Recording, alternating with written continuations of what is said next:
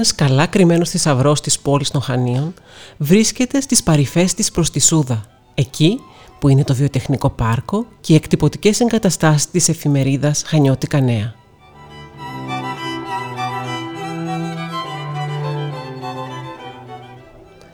Καθώς αναζητάμε τον μύτο της Αριάδνης στα δεδαλώδη στενάκια του Βιοπά, η λιτή επιγραφή πάνω στο βιομηχανικό κτίριο μας τραβάει το βλέμμα. Μουσείο Τυπογραφίας Γιάννη και Ελένης Γαρεδάκη.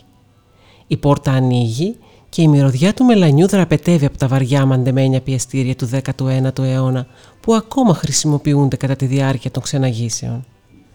Τα περίτεχνα μηχανήματα, αγέροχα, απολαμβάνουν τον πρωταγωνιστικό τους ρόλο ανάμεσα σε μια πληθώρα εκθεμάτων που σηματοδοτούν την εξέλιξη της τυπογραφίας μέσα στο χρόνο.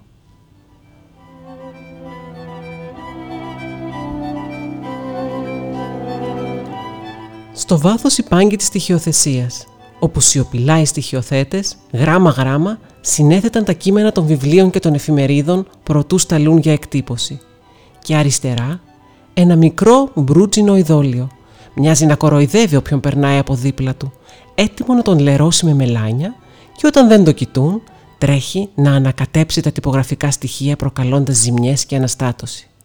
Κι όμως, δίπλα από το ειδόλιο, βλέπουμε μία επιστολή, εξώδικη διαμαρτυρία που λέει «Φίλε επισκέπτη, με έκαναν γλυπτό, με στήσανε εδώ για να με εκθέσουν ακόμα περισσότερο. Επί εκατοντάδες χρόνια δημοσιογράφοι, διορθωτές κειμένων, τυπογράφοι και εκδότες συνομωτούν εναντίον μου.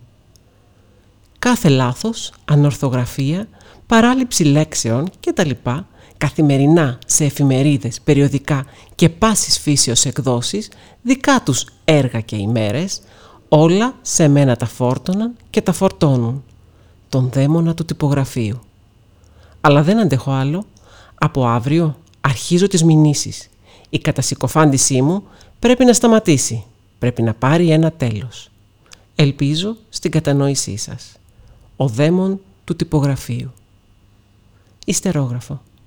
Κατά βάθος βέβαια, χαίρομαι, γιατί με βγάζουν από την αφάνεια, την απραξία, με ρίχνουν στην επικαιρότητα, αλλά εγώ, καθότι δαίμονα σωστός, τη μήνυση θα τους την κάνω.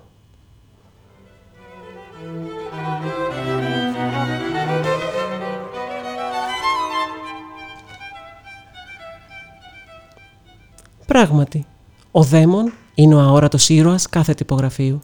Πάντοτε παρόν πάντοτε έτοιμος να κάνει ζαβολιές, αλλά και να πάρει την ευθύνη για κάθε λάθος που μπορεί να εμφανιστεί στο τυπωμένο φύλλο, ενίοτε αλλάζοντας το νόημα των λέξεων. Υπάρχουν πολλές ιστορίες σχετικά με την προέλευση της έκφρασης. Πολλές αναφέρονται στους πρώτους αιώνες της τυπογραφίας, εκεί γύρω στο 1500, όταν τα περισσότερα τυπωμένα κείμενα ήταν θρησκευτικού περιεχομένου και ένα λάθος μπορούσε να οδηγήσει τον τυπογράφο στην πυρά. Οπότε η παρέμβαση του διαβόλου ήταν μια βολική και πολλές φορές σωτήρια υποχθόνια παρέμβαση.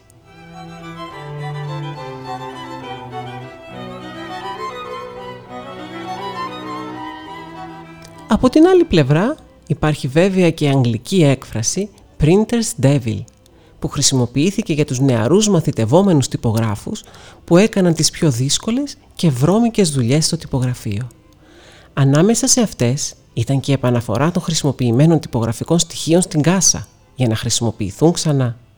Και σε αυτούς καταλαγίζονται πολλά από τα λάθη των κειμένων γιατί μέσα στη βιασύνη και στη βαρεμάρα τους έκαναν λάθη στην τοποθέτηση των γραμμάτων με αποτέλεσμα ο στοιχειοθέτης να παίρνει άθελά του το λάθος γράμμα από την κάσα. Σε κάθε περίπτωση, ο δαίμον του Μουσείου Τυπογραφίας, μια δημιουργία του οικαστικού και τυπογράφου Αντώνη Παπαντονόπουλου, απολαμβάνει την περίοπτη θέση που καταλαμβάνει στην είσοδο του μουσείου και πάντοτε ετοιμάζεται για νέες σκανδαλιές.